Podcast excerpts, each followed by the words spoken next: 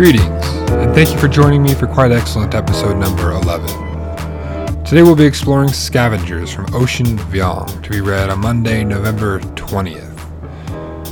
Now, this poem comes from The New Yorker, their November 7th, 2016 issue, and I remember reading it then and tweeting about it that I really liked it, and I wasn't sure why, and I honestly couldn't make a lot of sense of it. And sometimes there's something really valuable about poetry that isn't entirely clear, that doesn't open itself up entirely to you, but kind of makes you think about it. And even as I think about this more, I don't know that I understand it all that much more.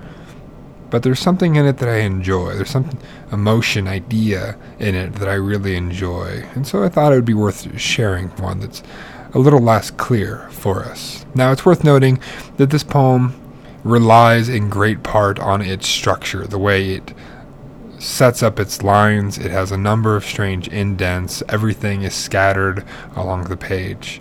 So, I encourage you to take a look at this poem because that doesn't convey very well over a recording. But I'll do my best.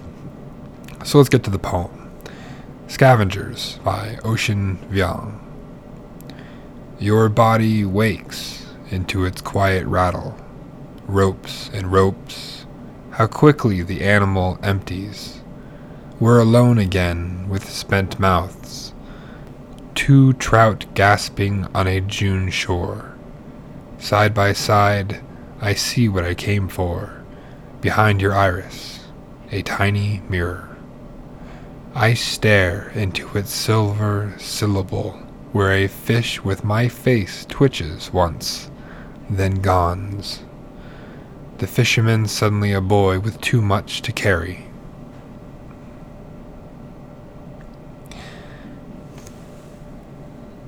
So, this poem has a lot of really interesting imagery. We have animals and ropes and rattles, an oxymoron of a quiet rattle. Uh, the idea of these two trout on a shore that seem to be struggling together next to each other. Eh, but then there's strange things that don't seem to make a lot of sense, like a fish with my face. The fisherman that until this point hadn't been mentioned is suddenly a boy with too much to carry. I literally don't know what to do with all this poem. What I do think it does, that I feel pretty confident about, is this expresses how needy people are in relationships in wanting one another and wanting to be in a relationship that is reciprocal, where people return your affection and your attentions.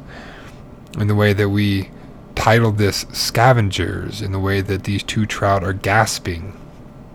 They are in need of love. They have want of love. And love isn't clean. It's it's messy. It's strange, which maybe accounts for how scattered these words and phrases are on the page. But in the end, I don't have a lot more to say than that only that there's an emotion behind this that feels honest. There's an idea behind this that feels honest. But I don't have any greater certainty than that. And maybe that's okay. Not just because poetry is allowed to leave room for you to feel uncertain, but because relationships do too.